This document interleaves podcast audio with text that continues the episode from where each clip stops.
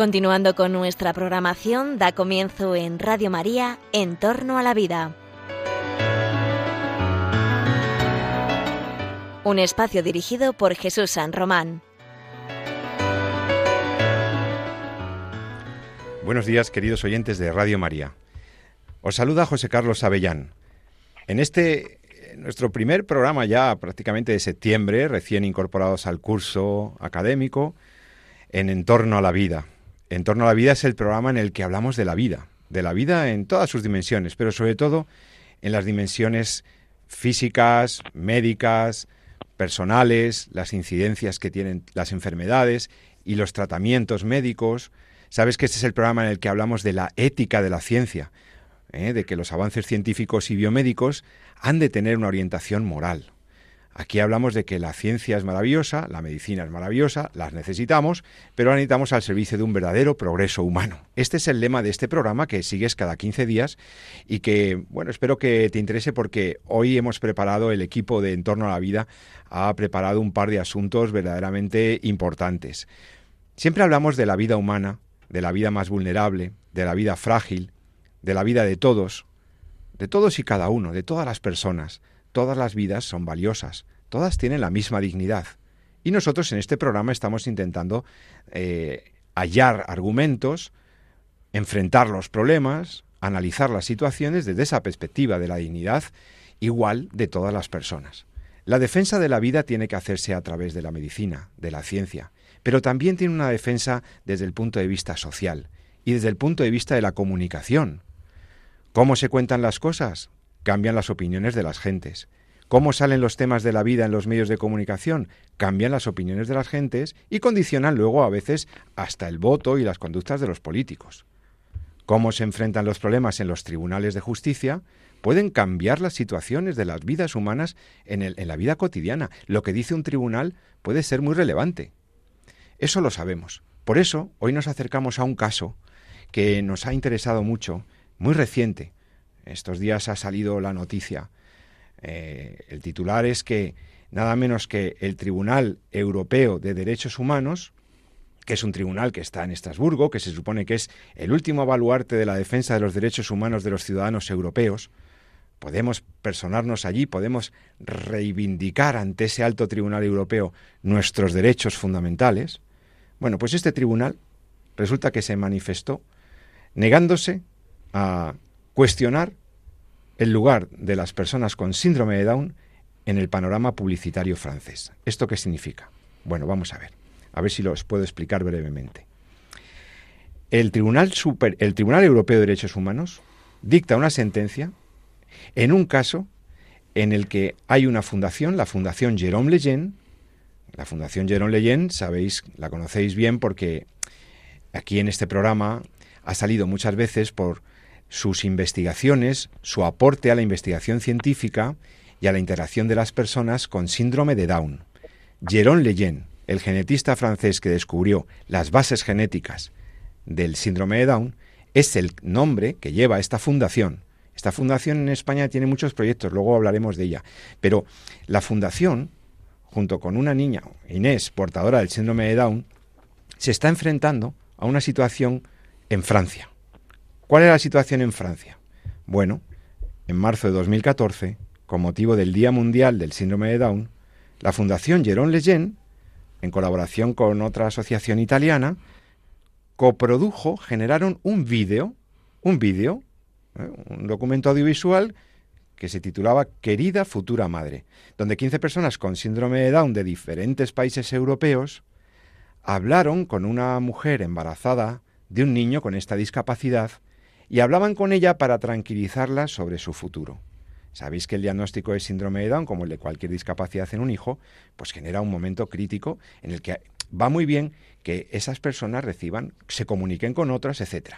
Entonces, cada uno de ellos, de los intervinientes en este vídeo, pues expresan en su propio lenguaje, y por cierto, en términos conmovedores, el hecho de que las personas con síndrome de Down podían ser felices, podían ser felices a pesar de la discapacidad que llevan sus genes.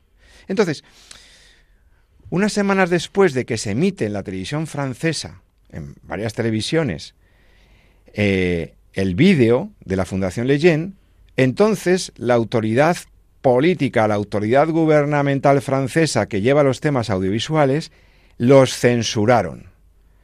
Censuraron el clip, el videoclip, prohibiendo su difusión en un contexto publicitario. ¿Y por qué se iba a meter el gobierno de Francia a prohibir un videoclip en donde una señora habla de la bondad y de la felicidad que puede tener un niño con síndrome de Down, etcétera, etcétera? Bueno, pues ellos alegan que no puede considerarse como un mensaje de interés general, ya que al dirigirse a una futura madre, su propósito puede parecer ambiguo y no puede suscitar un apoyo espontáneo y consensuado. O sea, están diciendo que ese videoclip, pues que no ayuda, que es una cosa que no, que no debe, que no debe seguir publicitándose. Pero vamos a ver, nos llamó la atención. Entonces, claro, la Fundación Jerón Leyen, os cuento el caso un poco para que entendamos el contexto, ¿no? La, intrahistoria de todo esto. Los de la Fundación Jerón Leyen optan entonces por impugnar esa decisión ante el Consejo de Estado. La impugnan en Francia, pero es rechazado su recurso presentan una demanda ante este Tribunal Europeo de Derechos Humanos pidiendo que, hombre, que, que, se condenara la discriminación y la vulneración de la libertad de expresión de las personas con síndrome de Down, que esto no puede ser. Y en septiembre de 2021, este tribunal acepta examinar el caso. Ya hace un año. ¿eh? Entonces, ¿qué ha pasado?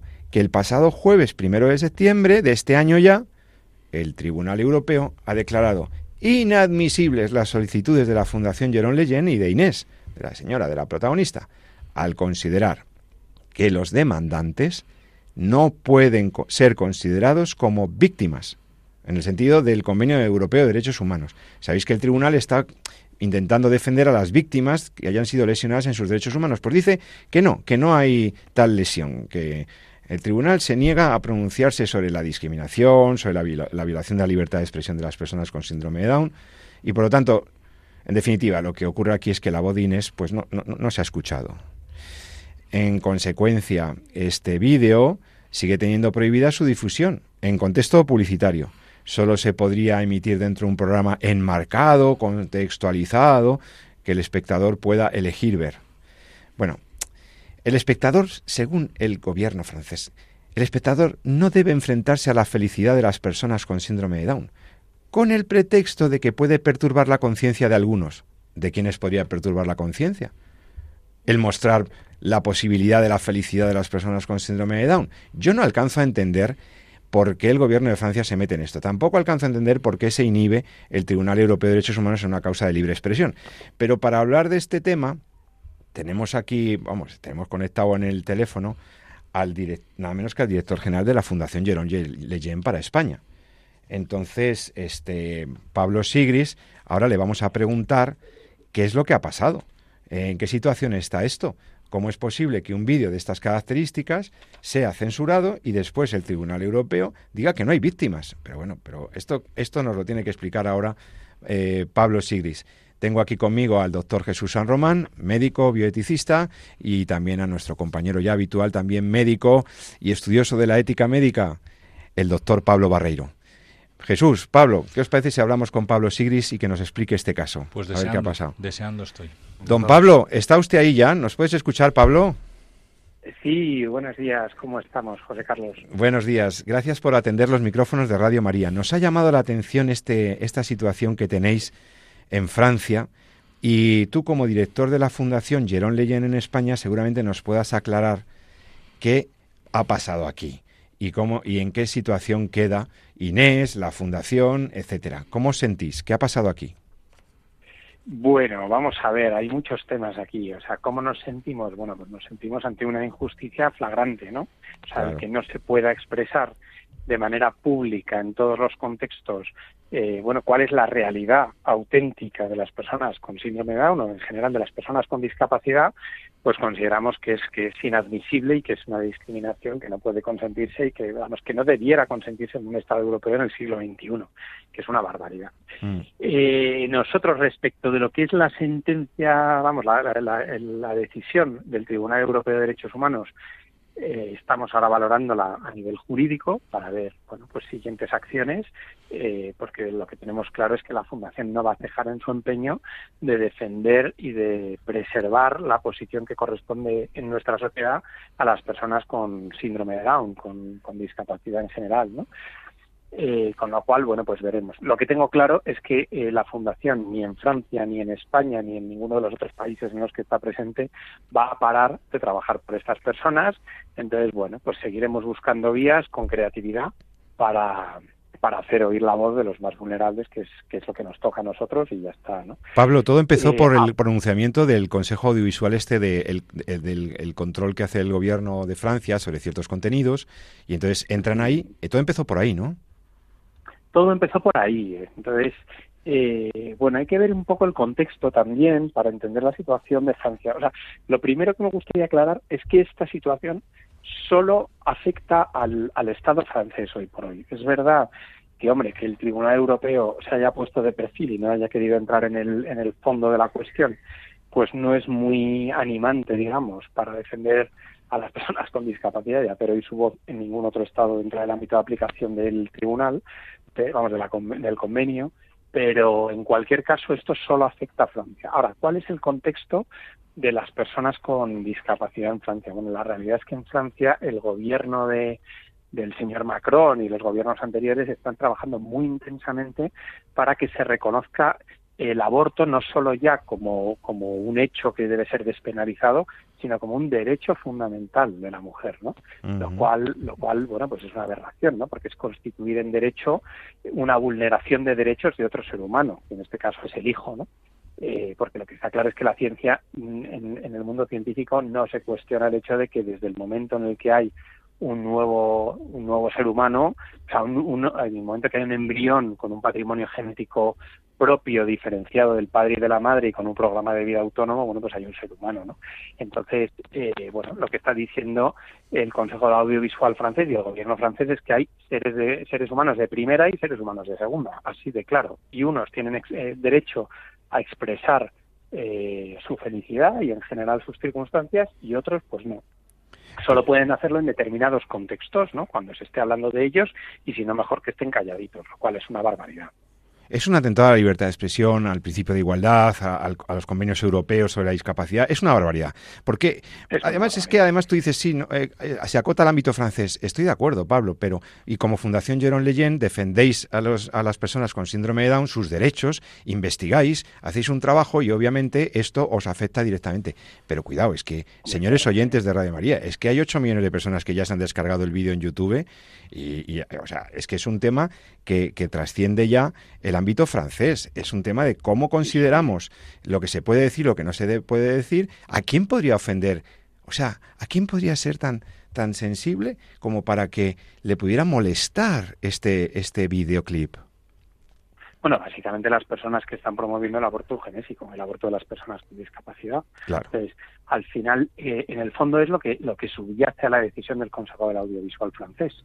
O sea, lo que no quieren eh, y por eso recibieron dos denuncias que fueron las que dieron objeto a esa a esa decisión eh, lo que lo que no quieren es que las mujeres que han abortado eh, por razón de la discapacidad del hijo que portaban pues se puedan sentir, mal, culpables sentirse mal por, pero claro, uno entonces lo que lo que tiene que pensar es qué pasa, que entonces determinadas personas no tienen derecho a sonreír, no vaya a ser que le ofenda al de enfrente. estamos en una sociedad que eso no debiera permitirlo de ningún modo, ¿no? Y efectivamente, aunque solo afecte al Estado francés, pero bueno, afecta al espacio europeo y es algo que no debíamos admitir, en, pero nunca, ¿no? Y debemos estar muy alertas por lo que pueda pasar en otros países, totalmente. Ahí parece que se está permitiendo una diferencia de trato a las personas con síndrome de Down. Yo quiero escuchar a los doctores eh, Barreiro y, y, San Román que me acompañan aquí, que, ¿cómo ven ellos el caso? ¿Qué les ha llamado la atención? Bueno, a mí, eh, Pablo, muchísimas gracias por estar aquí y aclararnos estas cuestiones tan, fin, tan candentes y tan dolorosas. A, mí me parece que es que ya estamos llegando a unas verdaderas piruetas ideológicas sorprendentes. Yo, yo siempre me pregunto cuál será la siguiente. ¿no? yo, creo que vivimos en esta sociedad en la que se consiente y se promueve incluso el mal, ¿verdad? Pero luego se, se condena al, al, que lo comete, ¿no? Eh, de forma a, veces, pues, eh, casi eh, cruel, ¿no? Pero es que ahora estamos ya ante que no se puede hablar de lo bueno no vaya a ser que el malo o el que ha hecho algo contrario a lo que creemos que es bueno, pues se pueda ofender, ¿no? Em, me parece que ya es eh, llegar a unos límites, digamos, de, perversión eh, ideológica tremendo, ¿no? No, no, no se puede promover pues eh, lo que uno le, le parece que, que, debería ser, pues porque puede ofender al que tenga una opinión contraria, ¿no? Yo creo que más allá aquí de lo más importante, por supuesto, de la defensa de la vida y de la defensa de las personas con discapacidad, también está la defensa de, de la libertad de expresión y además con una libertad de expresión que lo único que pretende es pues un mensaje positivo, un mensaje de bondad, un mensaje de, de inclusión, de ánimo, ¿no? inclusivo, y, Bueno, pues esto como puede haber alguien que pues se prohíbe, ¿no? Yo creo que, no sé, estamos cayendo ya en, un verdadero control eh, por parte de las autoridades, mm, no solo físico, como hemos padecido, sino también de las, de, las conciencias, ¿no? Eh, no sé dónde vamos a llegar, verdaderamente, ¿no? Doctor San Román. Sí, bueno, yo quiero agradecer mucho a Pablo, eh, Pablo Sigris, las palabras que, nos haya comentado, así con desgranado un poquito el caso. la verdad es que a mí no, no, no me sorprende cuando lo leí. Pablo conoce muy bien la historia y la vida de, de Jerome Lejeune y cómo eh, se le pusieron las cosas muy cuesta arriba, ¿no? muy cuesta arriba por el hecho de defender la vida. Lo que está pasando en Francia, en Reino Unido y por extensión también yo creo que en España, ¿no? que vamos un poquito con retraso, pero vamos siguiendo el mismo camino, pues es la consecuencia lógica de que no se puede pretender abrir las ventanas para que entre el frío y luego quejarte de la temperatura que tienes dentro de casa, ¿no? Quiere decir, eh, lo veíamos hace tres años con la muerte de Vincent Lambert. ¿no? Estamos llegando, hay países donde realmente eh, el hecho de tener una discapacidad, el hecho de tener una enfermedad crónica, el hecho mm, de no encajar en el estándar de lo que se entiende como vida productiva, pues molesta, incomoda. Y por tanto, pues, eh, bueno, pues hay que quitarlo de en medio o, o si no puedes, por lo menos que no suene que no moleste a una sociedad que va con la idea de que lo importante es ser útil y lo importante es ser productivo. ¿no? El caso de Vincent Lambert que comentábamos en, estas, en, esta antena de cómo le retiraron la nutrición a, a, este, este enfermero tetrapléjico que, había caído una tetraplejía, ¿verdad? ¿Os acordáis del caso? Lo comentamos aquí. Este acabó en la ONU. Acabó en la ONU con un informe de la propia ONU diciendo que esto se estaba cometiendo eh, un atentado contra los derechos de un discapacitado. Y, el, y, eso no sirvió, no ayudó. Y eh, al final Vincent Lambert murió, ¿no? Con lo cual cuando llega este, este hecho y esta posición del Estado francés a, mí no me sorprenden. Es una cuestión de bueno, pues de que las cosas dependientes resbaladiza que también hemos hablado. Ahora bien, lo bonito es que detrás de todo esto siempre hay gente que lucha y que se mantiene firme y que se va abriendo camino y que la verdad al final es la que ilumina. Y en ese sentido el trabajo de la Fundación Jerome Leyen yo creo que es fundamental y básico. Y tanto en Francia como en España las iniciativas que están sacando en pro de los, primero de los niños con síndrome de Down, pero por extensión por la, la, idea que transmiten, ¿no? de que toda vida importa, que no hay una vida que sea diferente a otra y que todos tenemos la misma dignidad, ¿no? Eh, pues es ahora mismo muy, muy, muy necesaria. ¿no? Y por tanto, pues mis felicitaciones y mucho ánimo, Pablo, a continuar en, en, esa línea de trabajo y a seguir un poquito con todas vuestras iniciativas, ¿no? que si nos cuentas en, en programas será muy interesante. Si os censuran, Pablo, es porque estáis diciendo cosas buenas, lamentablemente.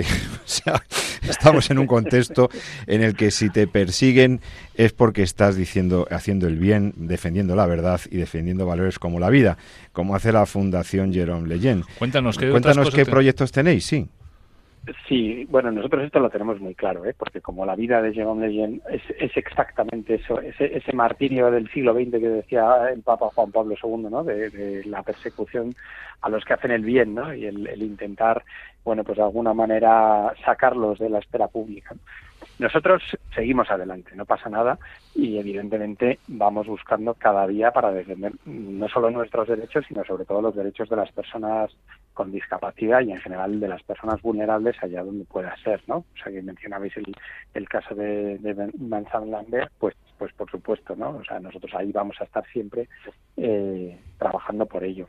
Nosotros ahora mismo en España, ¿qué estamos haciendo en este contexto? Porque evidentemente la fundación en Francia tiene muchos más años de recorrido, pero en España ya empieza a, bueno, de alguna manera a madurar el trabajo que venimos haciendo desde hace unos años.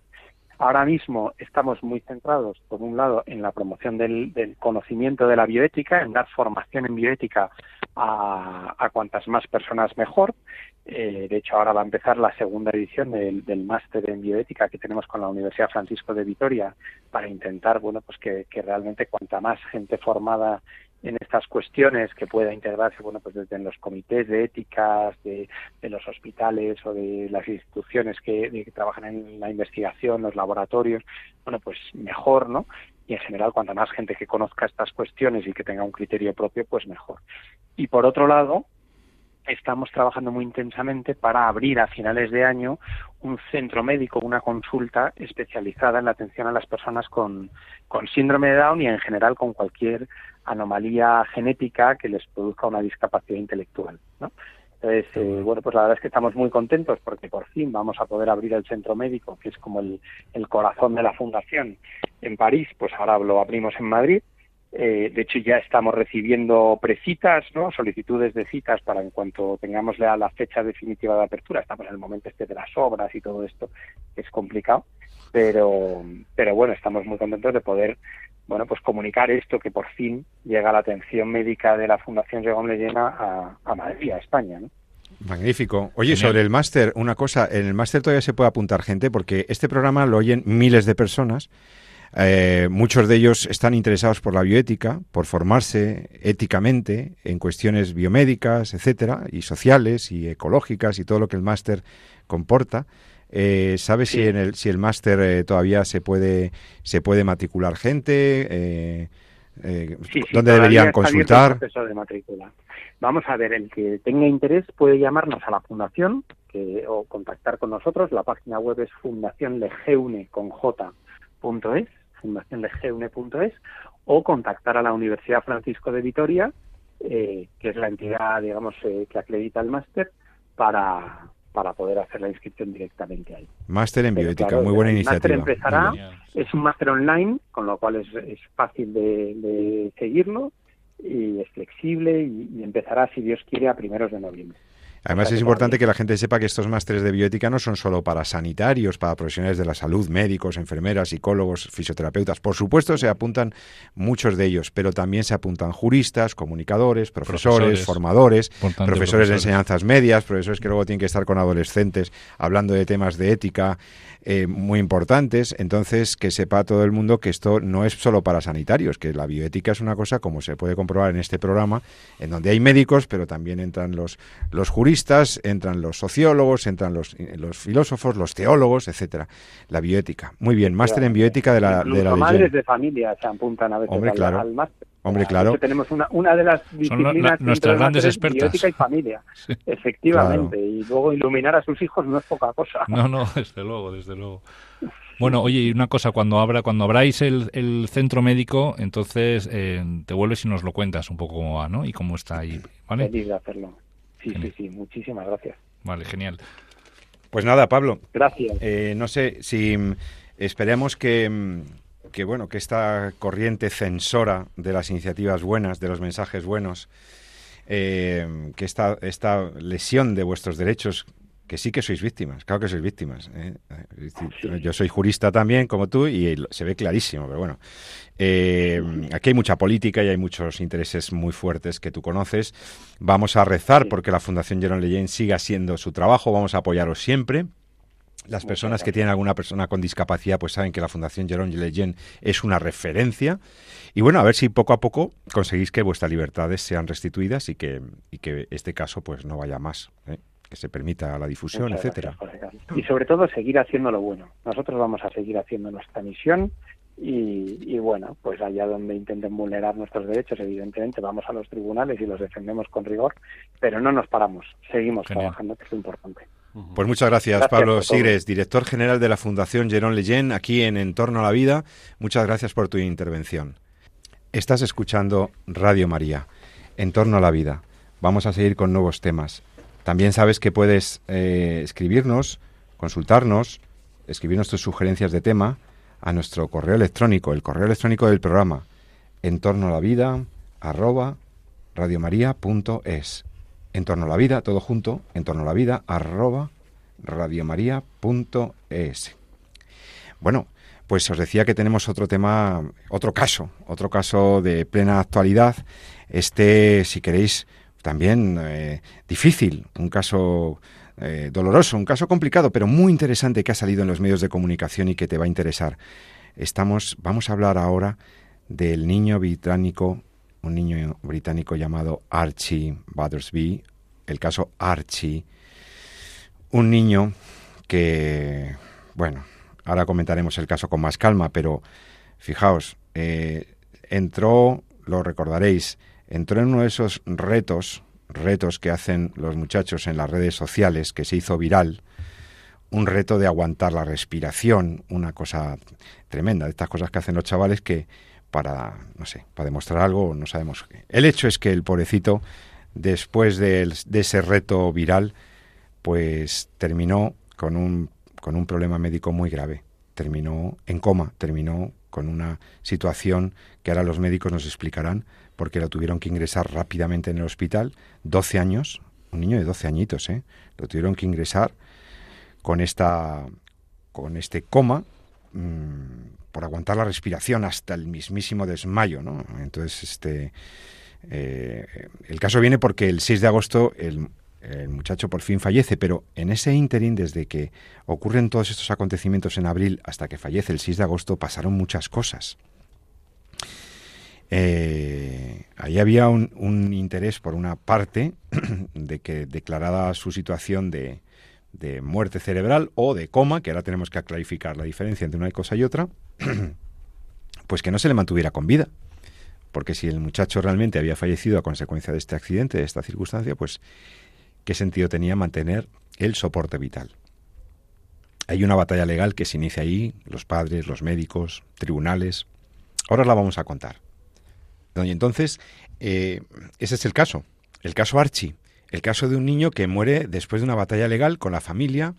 En el Reino Unido tuvo mucha repercusión y que nos plantea interrogantes. ¿Se debe mantener a un niño cuyo tallo cerebral, cuya actividad cerebral está parada, eh, médicamente prácticamente muerto? ¿O no? ¿O no lo estaba? Y en tal caso es como otros casos que hemos visto que los niños o la persona adulta está muy grave, muy grave, muy grave y entonces se plantea el desconectarle el soporte vital. ¿Es el mismo caso? Seguramente no. Eh, aquí estamos en el límite entre lo correcto y lo incorrecto, lo que un médico debe hacer y lo que no, lo que esperamos que hagan nuestros médicos con nuestros hijos. Estos padres han sufrido mucho porque pretendían que se les sacara del hospital, se les llevara a, un, a otro centro donde le dieran cuidados paliativos a un niño que estaba médicamente prácticamente fallecido. Ahora les voy a pedir clarificación a los doctores qué sabemos de su situación clínica y realmente si actuaban bien los médicos cuando pretendían desconectar al muchacho del soporte vital. Bueno, vamos a verlo enseguida. Déjame que hacemos una pausa para tratar este interesante caso a la vuelta de una canción. Vamos a escuchar una canción que se llama Tal como eres. Es una canción muy bonita que nos ha recomendado nuestra amiga María de Torres. Es una canción sobre la amistad. David Zotero y Cepeda con Tal como eres. Sí, queremos que nos quieran y queremos que nos quieran tal como somos y que no nos discriminen y el ser querido es un fenómeno que acontece en el ámbito de los amigos. Que la disfrutes, escuchamos tal como eres y enseguida seguimos con el caso Archie aquí, en Entorno a la Vida.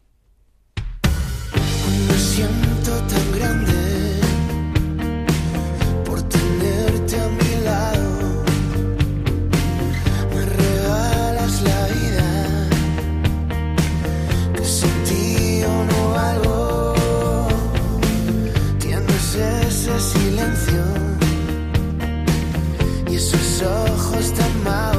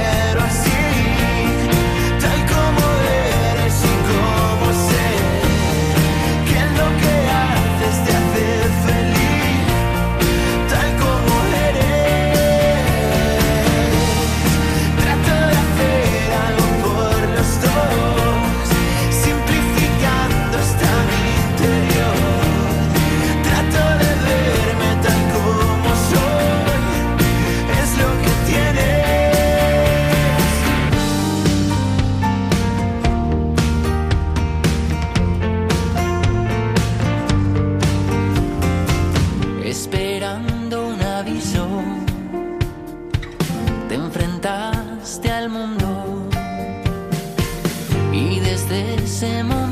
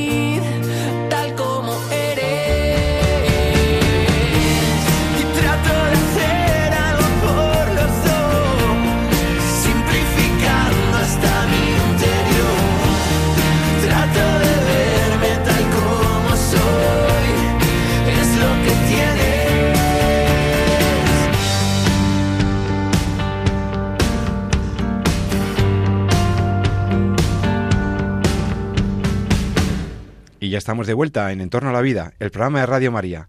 Te habla José Carlos Avellán, aquí con el doctor Jesús San Román y el doctor Pablo Barreiro, médicos que acompañan a este filósofo jurista para tratar un caso que os anunciaba antes de la canción, de esta bonita canción eh, sobre tal como eres, ¿verdad? Eh, el caso que queremos tratar es el caso Archie. Eh, un niño de 12 años ha muerto ahora en agosto, en la primera semana de agosto, el 6 de agosto creo que fue, y fallece después de un periplo hospitalario legal terrorífico, donde la familia sufre, donde los médicos son cuestionados, donde la cosa eh, se complica, porque tenemos un niño que tiene un accidente cerebral grave, fruto de un, eh, una cosa increíble, o sea, uno de estos retos que se plantean los chiquillos, los muchachos en, en redes sociales. Este retroviral le deja con una especie de hipoxia, eh, una- un daño, y eso ocasiona un daño cerebral, y parece ser que es o muerte cerebral o paralización de actividades cerebrales, el niño está en el hospital. El niño está en el hospital, no da señales de vida, pero se le mantiene con un soporte vital, con ventilación mecánica asistida, eh, etcétera. Doctores San Román y doctor Pablo Barreiro. Aquí se ha cuestionado los médicos que querían retirar el soporte vital. Los padres querían trasladarlo a otro centro. Las autoridades británicas no lo autorizan porque dicen que el niño ya está lo suficientemente débil y tal como para trasladarlo. Pero, pero débil, ¿se moría o ya se había muerto? Por favor, ayúdennos a aclarar esto. Sí, yo creo que puede ser una ocasión estupenda de, Sí. de- de- de aclarar unos conceptos muy sencillitos sobre algo tan complicado eh, como es el diagnóstico de muerte. ¿eh? Para los médicos es un reto a veces eh, el decidir que una persona verdaderamente está muerta. ¿Cómo se decide esto? Bueno, pues- ¿Cómo se define? Porque Sí, vosotros Exacto. actuáis conforme a, a- a lo que observáis, lo que la ciencia... Hay una serie de criterios. de ¿eh? indicadores, ¿no? De, de la criterios muerte, ¿no? médicos, efectivamente. Entonces, muerte se puede considerar, así como una definición muy genérica, eh, cuando deja de funcionar uno de los órganos vitales. Y estos son el corazón, es decir, ante una parada cardíaca irreversible, una rotura cardíaca, un infarto de miocardio masivo, eh, que ese corazón ya no va a volver a latir más, se puede decir que esa persona está en muerte de origen cardíaco. Otra posibilidad son otros órganos vitales, los pulmones, ¿eh? un ahogamiento, un- una rotura de los pulmones por un daño, por un cáncer que tampoco se van a poder recuperar, pues esa persona habrá muerto por un fallo respiratorio. Y habría otro órgano vital que es el cerebro, ¿verdad? Entonces, cuando el cerebro tiene un daño, un daño severo, este niño parece que lo que sufrió es una falta de oxígeno durante un tiempo prolongado porque parece que se pudo ahogar eh, con algún cordón en una efectivamente una práctica de, una, eh, de un reto viral de estos, ¿no? En fin, al final el cerebro pues sufrió un, daño eh, por esa falta de oxígeno que es vital para que el, cerebro funcione, ¿no? Entonces, bueno, em, aquí tenemos que distinguir dos situaciones. Una que es la muerte completa del cerebro y otra que se llama pues la muerte eh, encefálica, ¿eh? no funciona el cerebro, no funciona nada del cerebro, eh, no hay ningún tipo de actividad cerebral, no hay irrigación del cerebro, em, bueno, pues ya no hay, no hay ningún tipo de función. Pero existe otra forma de muerte mm, en la que puede funcionar, digamos, la, la, corteza cerebral, donde se encuentran las funciones superiores, ¿no? el pensamiento, podemos decir así, pero deja de funcionar un elemento que, digamos, activa, el activador de la función cerebral y, de la vigilia, ¿eh? que es el tronco del encéfalo. Esta es lo que se llama la muerte troncoencefálica. Aquí es donde eh, quizá eh, podemos encontrarnos con dilemas éticos, ¿verdad? en España, mm, para que una persona tenga el criterio de muerte cerebral, es necesario confirmar la muerte de todo el cerebro. Todo el cerebro. Es el criterio legal en España. En España el que se aplica en medicina forense para determinar cuándo una persona ha muerto. Una persona ha muerto cuando tenemos total parálisis de la actividad troncoencefálica. Exacto. Ni, ni función eléctrica, ni circulación, eh, ni nada, ¿no? Em, esto sobre todo tiene mucho interés en el ámbito del trasplante y de la donación. Claro. Solo se pueden extraer órganos de personas en las que se ha confirmado una muerte completa del cerebro en España. ¿eh?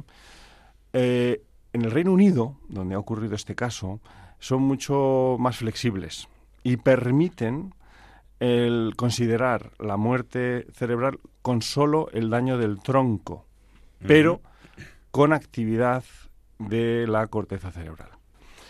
Este es un poco quizá yo creo que el tema de fondo. Aquí los jueces han defendido que este niño estaba muerto, aunque no se había confirmado la muerte total del cerebro. Mm, según el caso que yo lo que he podido revisar, solo se habían hecho pruebas eh, que llamamos clínicas exploratorias que habían confirmado que efectivamente el tronco estaba dañado, pero no se había mirado si funcionaba el resto del cerebro. Bueno, es cierto que, con el daño del tronco eh, ese niño lo más probable es que hubiera fallecido. Y creo que lo que había que hacer es lo que se ha hecho, retirar el soporte ventilatorio, la ventilación asistida, y ver si el niño era capaz de ventilar por sí mismo. No pudo y falleció. Pero aquí hay un debate de fondo interesante. Eh, en, los países, sobre todo anglosajones, se está intentando justificar la donación en personas que solo tienen muerte del tronco del cerebro y de esa manera extraer los órganos cuando todavía puede estar latiendo el corazón, ¿no? Eh, sin darles ni siquiera la opción a extubarlos y ver si a lo mejor acaban respirando por sí mismos. ¿no? Yo creo que este es el, quizá el, dilema ético más grave eh, de considerar la muerte cerebral con esos criterios restrictivos o menos restrictivos como pasa en el Reino Unido, ¿no? Eh, y quizá por ahí ese, digamos, ese, interés legal por darle por muerto y, no considerar nada más allá, ¿no?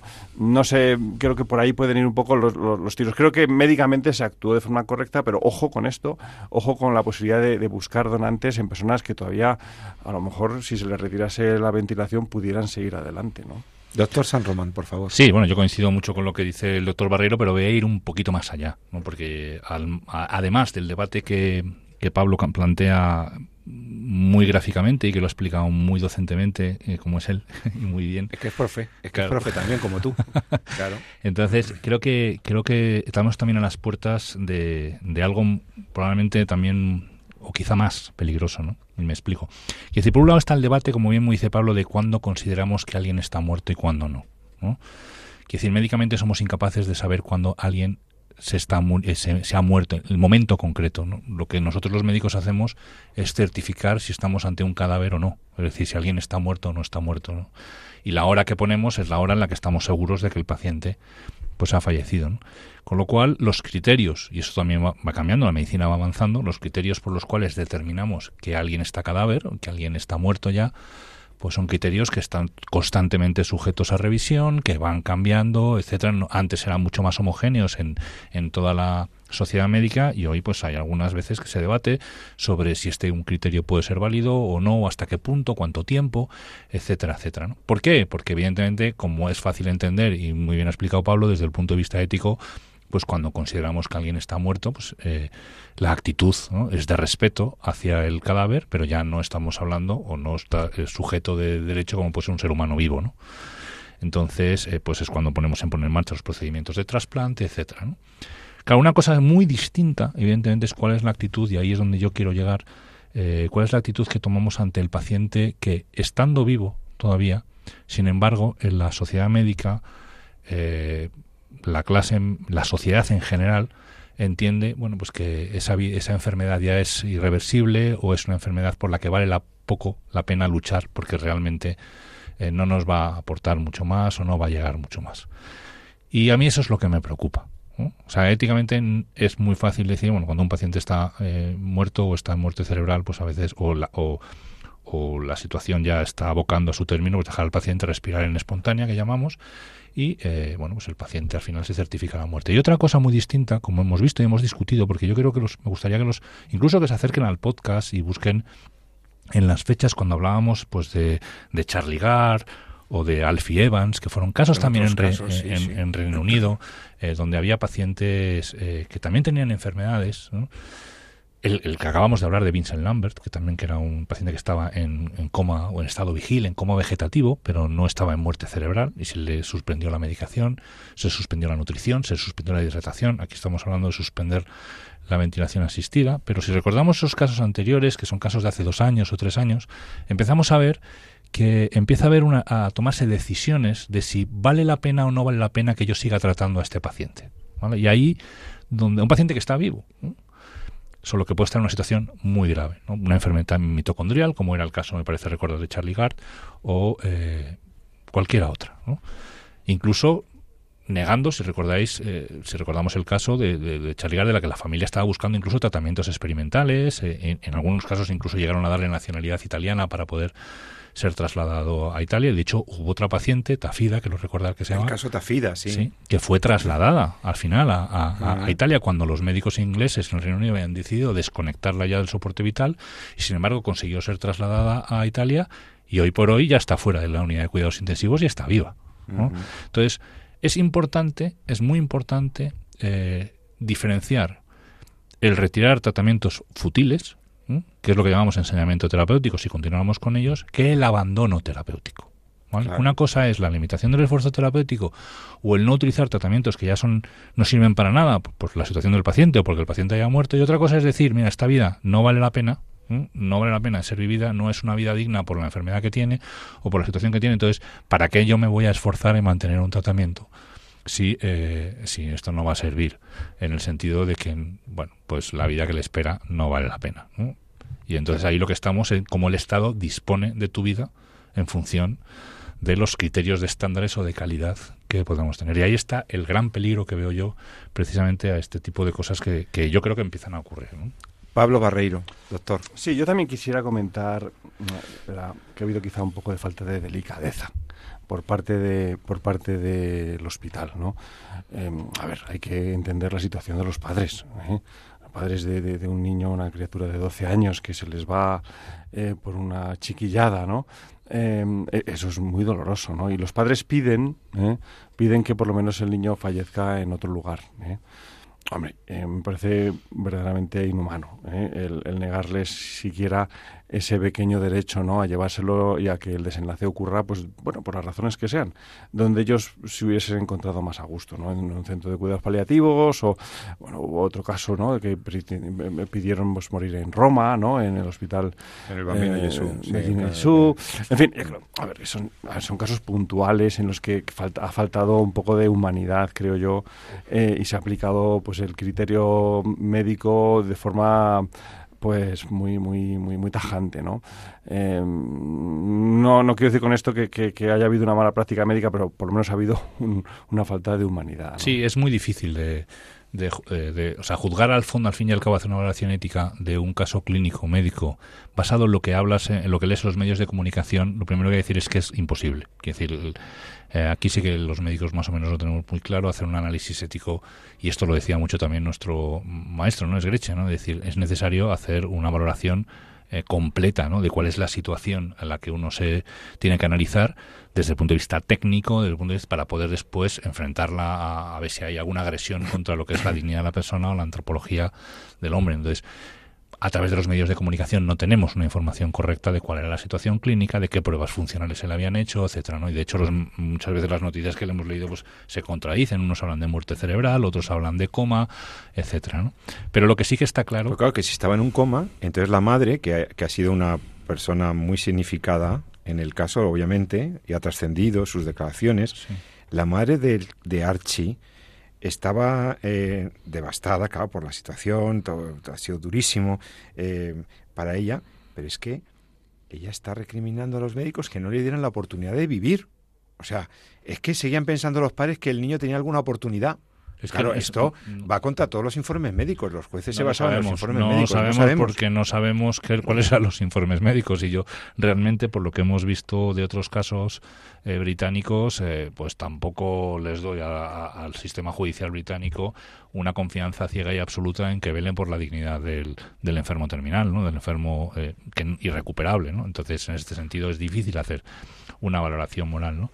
Pero lo que, lo que sí que está claro es que eh, todo, no sé, por lo menos lo que se, por lo que se lee y sobre todo por la historia que vamos teniendo ya de otros casos, hay una falta, eh, como dice Pablo, enorme de humanidad ¿no? en, el, en, lo que es la relación, el trato eh, médico-paciente. ¿no? Decir, eh, aplicar protocolos sin tener sí, en cuenta el caso concreto, es, caray. ¿no? Entonces, una criatura nos estamos metiendo ahí. en una medicina muy protocolizada, ¿no? muy protocolizada en el sentido de que al final lo que hacemos es coger al paciente y ver en qué protocolo encaja en lugar de coger, ver qué protocolo es el que le puedo aplicar a este paciente, que no es lo mismo.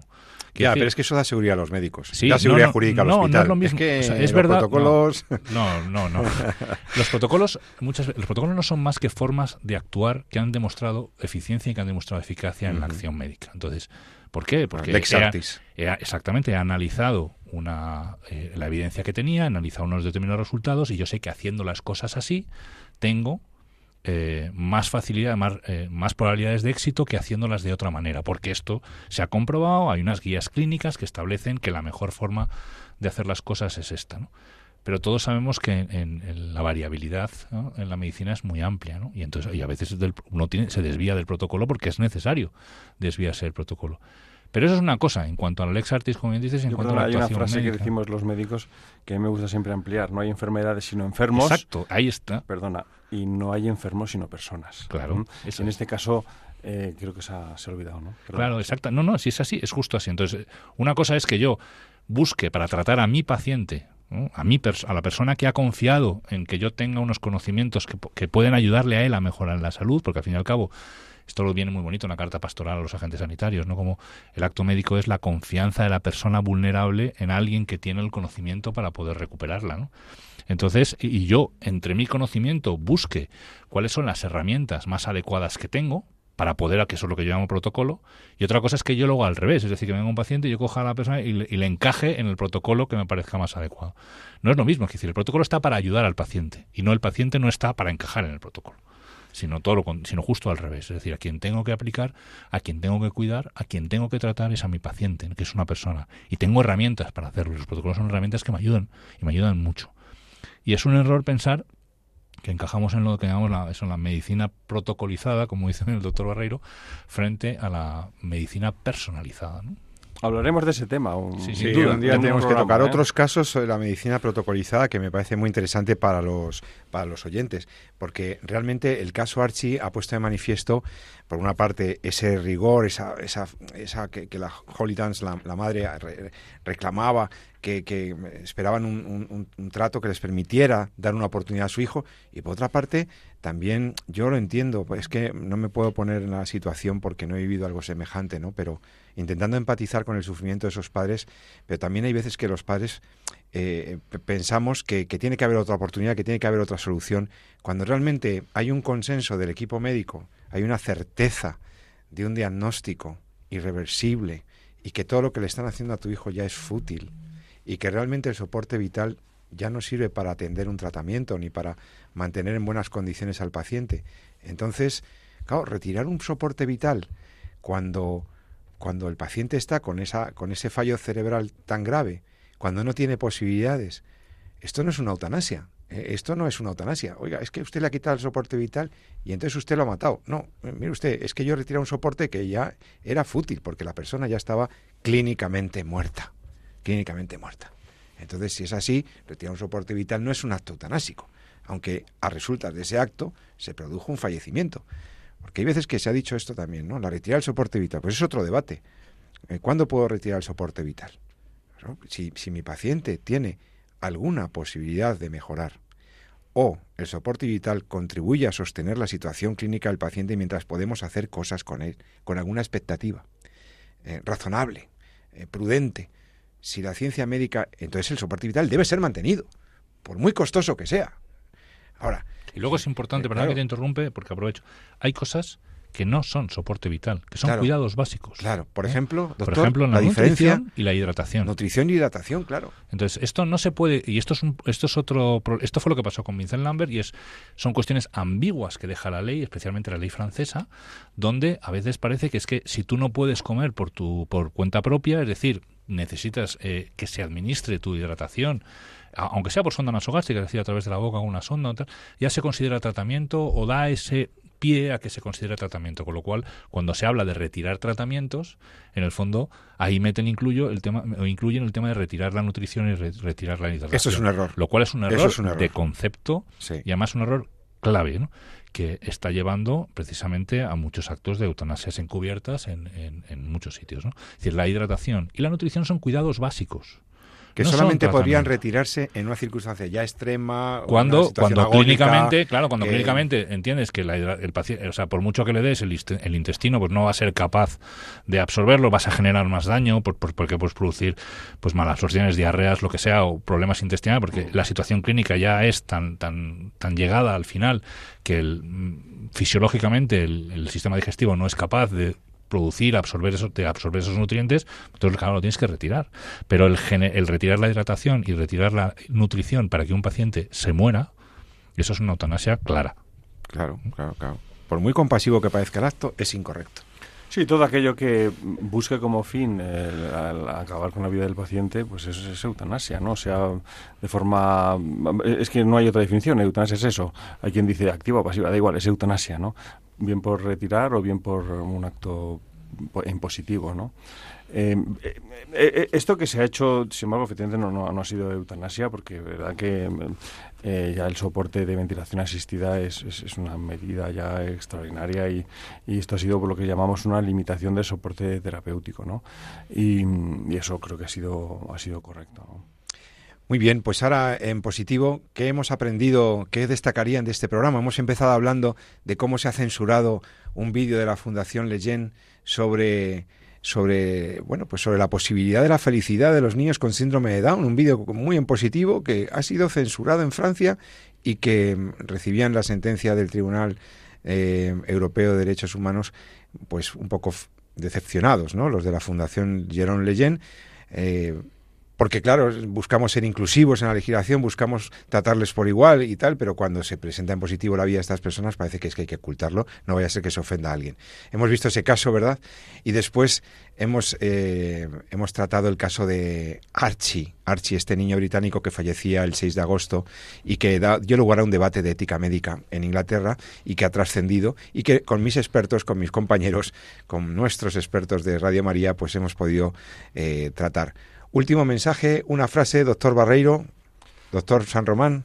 Bueno, yo creo que el mensaje es que la medicina es más que tratar con enfermos, es tratar con personas, eh, que hay que pues, buscar siempre el bien de la persona, ¿verdad? Tanto en el caso que hemos visto de, mm, los niños con, discapacidad, eh, eh, con, toda la buenísima voluntad de buscar mensajes positivos, pues cómo eso se tergiversa y se, y se le buscan tres pies al gato, por así decir.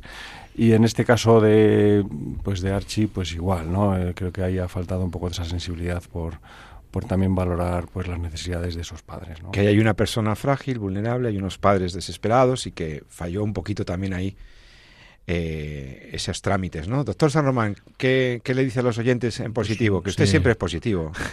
El doctor San Román siempre lleva una sonrisa y es una gozada. No, yo me quedo, sí, con lo que dice, yo creo que en el fondo es lo que dice Pablo, ¿no? Que no tratamos con enfermedades ni, ni tratamos con enfermos, tratamos con personas. Y cuando somos muy conscientes de que lo que al otro lado de la mesa o en la cama hay es una persona como nosotros o en el interior del vientre de su madre, es una persona como nosotros, entonces nosotros mismos cambiamos la actitud. A veces es curioso, nos lo tenemos que recordar, ¿no? Los médicos que estamos muy acostumbrados a ponerle al paciente el nombre de la enfermedad, cuando realmente el paciente tiene su historia, tiene su biografía, tiene su nombre, etcétera. Entonces a veces nos tenemos que meter un poquito en esa empatía, ¿no? Y, recordarnos a nosotros mismos que es, estábamos ante una persona enferma no ante, no ante un enfermo general y mucho menos ante una enfermedad. Tanto si está en la cama como si está en una UBI con eh, soporte vital, como si está en su casa con una dependencia, o como si está en el interior del útero de su madre desarrollándose, creciendo, hasta poder tener una vida un poquito más autónoma. Pues muchas gracias, doctor Jesús San Román, médico, profesor de bioética en la universidad, doctor Pablo Barreiro, también experto en ética médica, doctor Muchas gracias a los dos y a todos los oyentes también por haber estado con nosotros eh, ahora en, torno a la vida en esta edición que y esperamos reencontrarnos con vosotros. En 14 días traeremos nuevos casos, situaciones, situaciones interesantes que están en las conversaciones de las personas. Que, que, tengas muy buen día. Sigue la programación de Radio María, siguen programas muy buenos ahora en Radio María y con el afectuoso saludo de José Carlos Avellán nos despedimos de vosotros. Ama la vida, y defiéndela. Buenas tardes. Finaliza así en Radio María, En torno a la vida. Un programa dirigido por Jesús San Román.